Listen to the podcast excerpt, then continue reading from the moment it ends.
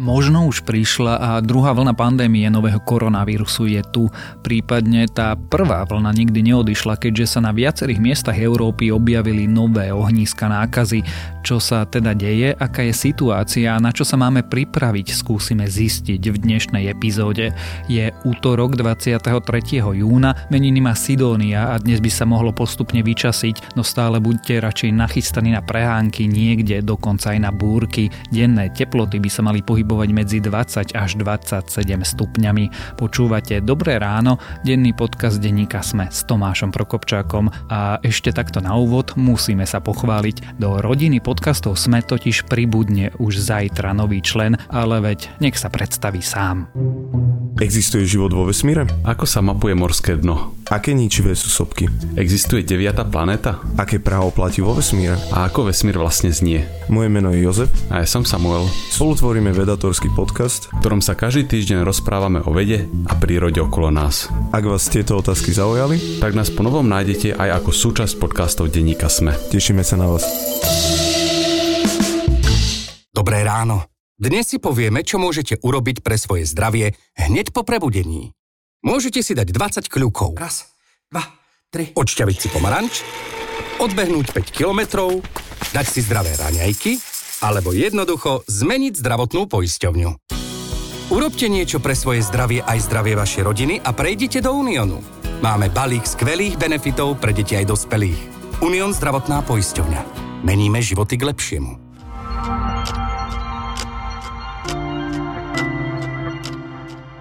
A teraz už krátky prehľad správ. Petra Krištúvková zo Sme rodina sa po zverejnení fotografií na jachte mafiána Mariana Kočnera z roku 2009 vzdala v nedelu funkcie splnomocnenkyne vlády pre podporu rodiny a sociálnu pomoc. Vláda vznik tejto funkcie schválila len 17. júna s tým, že do nej rovno navrhla Krištúvkovú, končí tak aj samotná funkcia.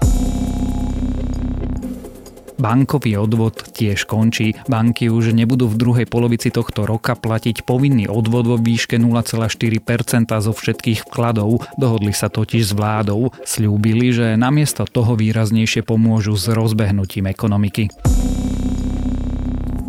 Zaniknúť môže najväčší maďarský nezávislý web index.hu sa teraz obáva, že zmena vlastníckej štruktúry môže ohroziť jeho nezávislosť, prípadne portál rovno zavrú. Index.hu je jedno z posledných médií kritických k vláde Viktora Orbána.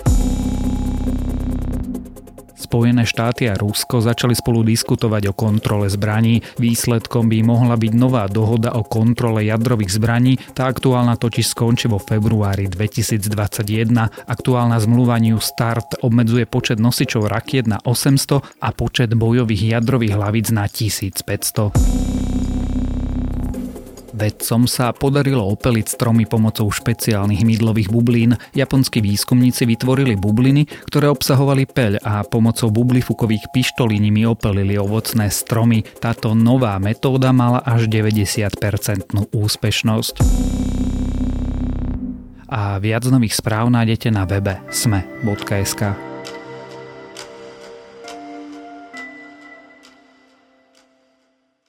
Viac ako 183 tisíc nových prípadov za 24 hodín oznámila Svetová zdravotnícka organizácia. V nedelu to tak bol najvyšší denný nárast od vypuknutia pandémie nového koronavírusu, aj keď najviac prípadov hlási Brazília. O druhej vlne COVID-19 už hovorí Južná Kórea, nové nákazy hlási aj Nemecko, Polsko, Česko, ale aj napríklad Slovensko. Aká je teda situácia v Európe, kde sú nové ohnízka nákazy a čo nás čaká, sa dnes budem pýtať zahraničnej reportérky denníka SME Niny Sobotovičovej. With more than a thousand confirmed cases of coronavirus, the outbreak at the Tönnies meat processing plant has now become the biggest in Germany's most populous state. And with the situation worsening, the military has been called in to help test plant workers. All of the company's 6,500 employees are now in quarantine and about a half have been tested. Nina, máme tu druhú vlnu? Pre niekoho je každý výraznejší alebo aj menej výrazný nárast eh, v počte prípadov v jednotlivých krajinách tou druhou vlnou. Viacerí odborníci to ale opisujú ako keby iba nejaký nárast stále v rámci tej prvej vlny. Ono je to veľmi diskutabilné, pretože vlastne ani tí akademici sa nevedia úplne dohodnúť na tom, že kedy je to už druhá vlna a kedy hovoríme iba o stále o prvej vlne, kde to nejakým spôsobom kolíše. Pretože napríklad v prípade Nového Zélandu, ktorý myslím si, že bol 24 dní bez akéhokoľvek vlastne nového prípadu nákazy a teraz tam v jednotkách prípadov začali tí pacienti pribúdať, tak ten vôbec nespadá do kategórie toho, že by išlo o druhú vlnu. Rovnako upozorňujú odborníci, že vlastne ani v prípade Pekingu ktorý ako mesto, čínska metropola, teda bol myslím si, že 56 dní bez akéhokoľvek nového prípadu a potom došlo vlastne k vzniku nového ohniska na ďalšom trhu, podobnému tomu vo Vúchane, akurát teda oveľa väčšom. Došlo k tomu, že tam vzniklo ďalšie ohnisko a začali pribúdať prípady, tak ani ten Peking podľa odborníkov nie je, vlastne nespadá do toho, že by išlo o druhú vlnu nákazy. Ale povedzme, že napríklad pri tom Iráne sa už tí epidemiológovia nevedia úplne zhodnúť a niektorí tú situáciu v tejto krajine v zásade považujú už za druhú vlnu. Ale inak je to naozaj ťažké nejakým spôsobom definovať. Tí akademici upozorňujú na to, že každý si ten pojem jednoducho vykladá podľa svojho, ale že v zásade by sme to mali brať a naozaj ako tie vlny pri prílive a odlive na mori. Čiže aby sme mohli naozaj uh, hovoriť o druhej vlne, tak musí dôjsť k výraznému poklesu prípadov a ten pokles musíme vedieť pozorovať akoby dlhodobo aby sme naozaj mohli povedať, že teraz už ustúpila tá prvá vlna na dobro a potom ten nárast, aby išlo naozaj o tú druhú vlnu, musí byť tiež veľmi výrazný a dlhodobý. Musí to byť trend, aby sme mohli hovoriť o druhej vlne. Takže nepovedala by som, že tu máme druhú vlnu na základe tohto teda. Američania majú takú krásnu metaforu, ktorú volajú tanec a kladivo. Že spoločnosť chvíľu tancuje, potom sa zase zhoršie situácia, tak potrebujú zobrať kladivo, potom sa situácia zlepší a zase môžeme chvíľu tancovať. V Európe sme zažili zatváranie hraníc, zatváranie ekonomík, odstupy, rúška. Krajiny sa zastavili, niekoľko týždňov žijeme práve v uvoľňovaní opatrení. Čo sa teda v Európe deje? Predsa len v krajinách, ktoré sú nám bližšie ako Irán alebo Peking. Čiže pýtaš sa, že či teraz v Európe tancujeme? Zdá sa, že sme pár týždňov tancovali. Áno, v zásade, ak e, by sme chceli toto prirovnanie nejako interpretovať e, v tých európskych pomeroch, tak áno, hranice sa otvárajú, ľudia už na sociálnych sieťach zdieľajú príspevky z Rakúska, z Česka, mali konečne možnosť vycestovať. Vidíme čoraz viac ľudí bez rúšok, už si ich oveľa menej ochotne jednoducho nasadzujú aj v tých prostriedkoch hromadnej dopravy. Čiže akoby všetci sú tak nejak hromadne vďační za to, že sa tie pravidlá a opatrenia uvoľňujú. Um, napriek tomu mám taký pocit naozaj, že je veľmi pravdepodobné, že môžeme otupieť teraz voči tým varovaniam epidemiológov a iných odborníkov a že už budeme čoraz ako keby v zásade pri tom rozvoľnení sme si tak nejak zvykli a budeme oveľa menej ochotní sa prispôsobiť, ak opäť príde tá fáza kladiva a budeme musieť opäť tie rúška nosiť povinne a eventuálne keby sa opäť zatvorili hranice, tak už to možno tak pokorne úplne znášať nebudeme. Ty vo svojom texte dokonca opisuješ nové ohniska nákazy v Polsku, v Česku, v Nemecku. Čo sa tam odohráva, kde sa to odohráva, kde našli objavili, ako sa vyvíjali tieto nové ohniska nákazy. Len teda pre upresnenie tam naozaj v týchto prípadoch asi nemožno hovoriť o druhej vlne, ako to teda formulujú odborníci, pretože ide vždy o nejaké lokálne ohniska. V prípade Nemecka sú to bytunky. Najnovšie je to bytúnok, ktorý zamestnáva 6500 ľudí. Čiže veľká fabrika. Áno, veľmi veľká fabrika. Leží v regióne Severné Porínie Vesfálsko. A z týchto 6500 zamestnancov malo už viac ako 1300 pracovníkov tohto bytunku pozitívny test na koronavírus tento bytunok teraz vlastne stráži alebo kontroluje armáda, ktorá dohliada aj na to plošné testovanie zamestnancov, dohliada na to ich udržiavanie v nejakej karanténe, rovnako na to trasovanie kontaktov, teda potenciálnych nových prenášačov nákaz, ktorí mohli byť teda v styku s tými zamestnancami bytunku. Ale toto vlastne nie je, nie je prvý bytúnok, v ktorom sa takéto niečo v Nemecku stalo a pritom tá krajina akoby bola oceňovaná na tej medzinárodnej úrovni, akým spôsobom si doteraz vedela poradiť s tou nákazou. Že napriek tomu, že tam je viac ako 180 tisíc infikovaných, tak ten pomer vlastne úmrtí je pomerne nízky. To je stále pravda, ale vlastne tieto prípady s bytunkou otvárajú tú otázku, že v akých podmienkach, často naozaj veľmi zlých, tam tí pracovníci musia fungovať. Pretože aby len v jednom jedinom zariadení sa vlastne infikovalo 1300 ľudí, keď na celonárodnej úrovni v tom 80 miliónovom Nemecku sa v posledné dni akože pribudali tie prípady v stovkách 300-400 infikovaných na celú krajinu, tak to je naozaj výrazný nepomer a presne akože to otvára tú diskusiu zase čo je špecifický problém možno Nemecka, že sa naozaj snažia tlačiť a znižovať cenu tých e, mesových produktov vo finále pre konečného spotrebiteľa a preto ich výroba prebieha v takých naozaj veľmi zlých nehygienických podmienkach, kde potom nie je možné dodržiavať tie hygienické štandardy, ktoré odporúčajú odborníci teda v súvislosti s koronavírusom. A to, čo sa deje teda v Nemecku na bytúnkoch, že ide o nejaké zariadenia, kde nemôžno dodržiavať ten sociálny dištanc, hygienické opatrenia a podobne, tak to sa napríklad v Česku a Polsku deje v prostredí medzi baníkmi. Opäť je to ako keby zase také špecifikum, že rovnako ani keď fárajú, tak isté tie odporúčania hygienikov jednoducho nemožno úplne dodržiavať v takomto prostredí, napriek tomu, že napríklad v tej bani Darkov vlastne v okrese Karviná, ktorý leží na česko-polských hraniciach v Česku, tak fárali síce tí baníci s rúškami alebo teda s respirátormi, napriek tomu sa tam tá nákaza rozšírila do takej miery, že vlastne za uplynulých, myslím, že 4 alebo 5 týždňov tam už hygienici hlásili okolo 500 infikovaných, z čoho vlastne väčšina teda boli baníci, asi dve tretiny a tá je jedna tretina, povedzme, že 160 ľudí, myslím, že bol posledný údaj, tak to boli ich príbuzní, s ktorými oni boli v kontakte. Ako tie krajiny, alebo ako tie firmy, ktoré vlastnia treba ten bytúnok, kde denne zabijú 50 tisíc ošípaných, reagovali? Ty si spomenula, že v Nemecku armáda kontrolovala ľudí, prebiehalo plošné testovanie. Čo sa tam ďalej dialo? Ten bytúnok je zatvorený na vlastne zatiaľ na dva týždne potom sa uvidí, že ako ďalej. Spolumajiteľ tejto firmy, Clemens Tönnies, vlastne to je známy nemecký miliardár, povedzme, lebo on je, myslím si, že aj predseda nejaký čestný, alebo čo v tom futbalovom klube Šalke, tak e, on povedzme, že prevzal osobnú zodpovednosť, pretože na tlačovke v sobotu vyhlásil, že ako podnikateľ, ktorý sa primárne teda zaujíma o ľudí, sa teraz môže jedine ospravedniť, že si uvedomuje, že sú príčinou toho problému a že sú úplne zodpovední.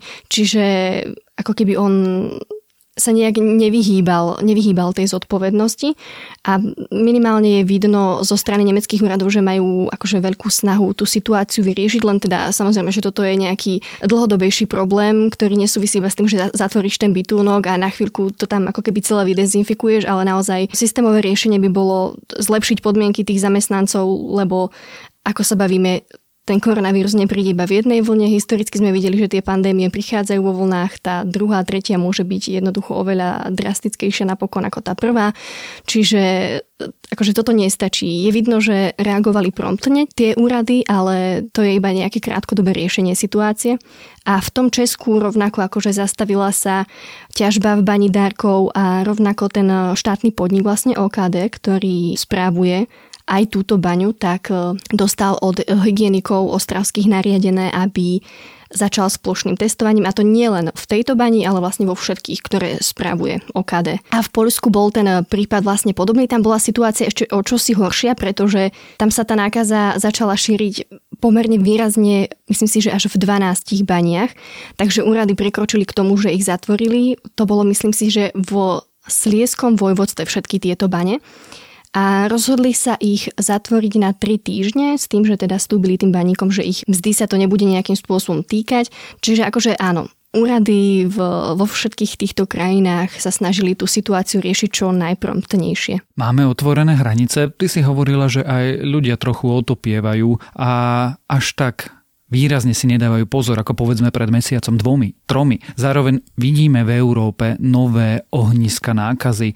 Čakajú nás problémy? Akože ťažko predikovať, nerada sa hrám na vešticu, ale asi čakajú, lebo ono nikomu to nie je príjemné, keď sú jednoducho na mesiac, na dva obmedzené jeho slobody, ktoré mu garantuje ústava. Ľudia si zvykli veľmi neobmedzene cestovať, zvykli sme si, že nemáme hranice a tie hranice tu zrazu na dva mesiace boli a nebolo to úplne komfortné. Ľuďom to stiažovalo jednoducho prácu, čokoľvek, ich voľnočasové aktivity, proste korona im skrížila takto plány. Čiže myslím si, že pri tomto uvoľňovaní opatrení boli všetci e, zaň takí vďační a už to mnohí akoby považujú za nejakú finálnu vec. Už sme si menej ochotní priznať, že môže prísť druhá vlna alebo že ešte jednoducho v rámci tej prvej sa môže ten koronavírus nejako lokálne viac šíriť a že bude dôležité niekde to opäť znovu zavrieť, lebo napríklad aj v tom regióne Karvina kým zvyšok Česka uvoľňuje e, keby ďalšiu sériu opatrení. Táto by sa mala, myslím, týkať počtu účastníkov na masových akciách, ktorý sa e, zvyšuje z 500 na 1000. Tak e, toto uvoľnenie sa tej Karvinej týkať nebude, pretože bohužiaľ majú tú smolu, že tam majú vlastne toto lokálne ohnisko, tú baňu. Čiže my akoby musíme byť pripravení presne na niečo podobné, že vznikne lokálne ohnisko, s ktorým úrady vopred nepočítali, lebo to málo kto akože rozmýšľa toľko krokov dopredu, že kde, v ktorej krajine by mohlo také ohnisko vzniknúť. Pracovníci akého zariadenia môžu byť jednoducho náchylnejší akože k tomu, že sa tam ten vírus začne šíriť. Čiže na toto treba byť vždy pripravený, že niekde v nejakom regióne si to budeme musieť jednoducho odskákať aj my možno na Slovensku. Čo by sme mali robiť, aby sme nemuseli zatvárať hranice, aby sme nejako udržali tú ekonomiku v chode? Mali by sme testovať? Lepšie trekovať ľudí?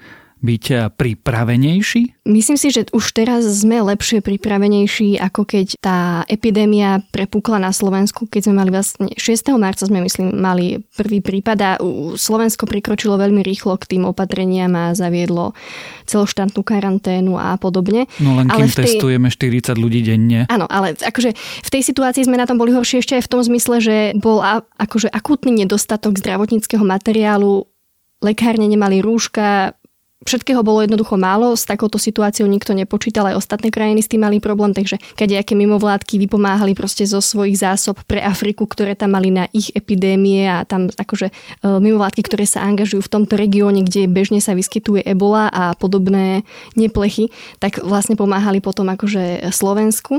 Tak e, teraz už sme minimálne materiálne lepšie zásobení. Vieme už ako sa tá nákaza prejavuje, vieme približne, čo od nej môžeme čakať a čo na ňu zatiaľ platilo, takže to môžeme zopakovať. Ale akože nesmie nám chýbať hlavne tá základná ochota. Nosiť rúška, umývať si ruky, dodržiavať rozostupy, pokiaľ to naozaj nie je nevyhnutné sa na niekoho lepiť v rade, tak akože nerobme to. Proste iba každý by mal príčetne sa vždy nad týmto zamyslieť, že ak nie je nevyhnutné porušiť nejaké odporúčanie, tak jednoducho to nerobme. Do tej mestskej hromadnej dopravy nastupujme s rúškom, nenasadzujme si ho až keď sedíme na tom mieste, nenasaďme si ho tak, že nám proste vysí niekde pod bradou, lebo sa nám ťažko dýchá, nevidíme cez neho poriadne na displej mobilného telefónu. Takže kľúč k tomu je iba, že aby sme sa správali zodpovedne. A testovali, aby sme odhalovali nakazených a potom ich prípadne izolovali od zvýšku spoločnosti. O situácii v Európe, o nových ohniskách nákazy, aj o tom, či nám hrozia nejaké ďalšie rizika, alebo presnejšie, kedy a ako by mohli prísť, sme sa rozprávali s reportérkou denníka Sme Ninou Sobotovičovou. Social distancing is the key, but not everyone is getting the message. The World Health Organization had a word of warning. A slow, steady lifting of lockdowns is key to both stimulating economies while also keeping a vigilant eye on the virus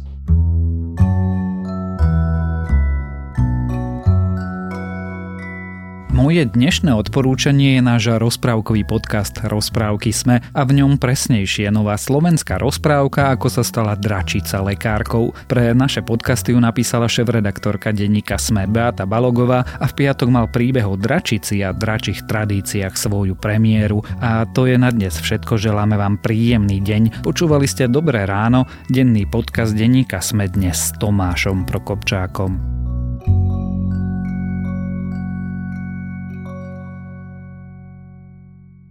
Dobré ráno. Dnes si povieme, čo môžete urobiť pre svoje zdravie hneď po prebudení. Môžete si dať 20 kľúkov. Raz, dva, tri. Odšťaviť si pomaranč, odbehnúť 5 kilometrov, dať si zdravé raňajky, alebo jednoducho zmeniť zdravotnú poisťovňu. Urobte niečo pre svoje zdravie aj zdravie vašej rodiny a prejdite do Uniónu. Máme balík skvelých benefitov pre deti aj dospelých. Unión zdravotná poisťovňa. Meníme životy k lepšiemu.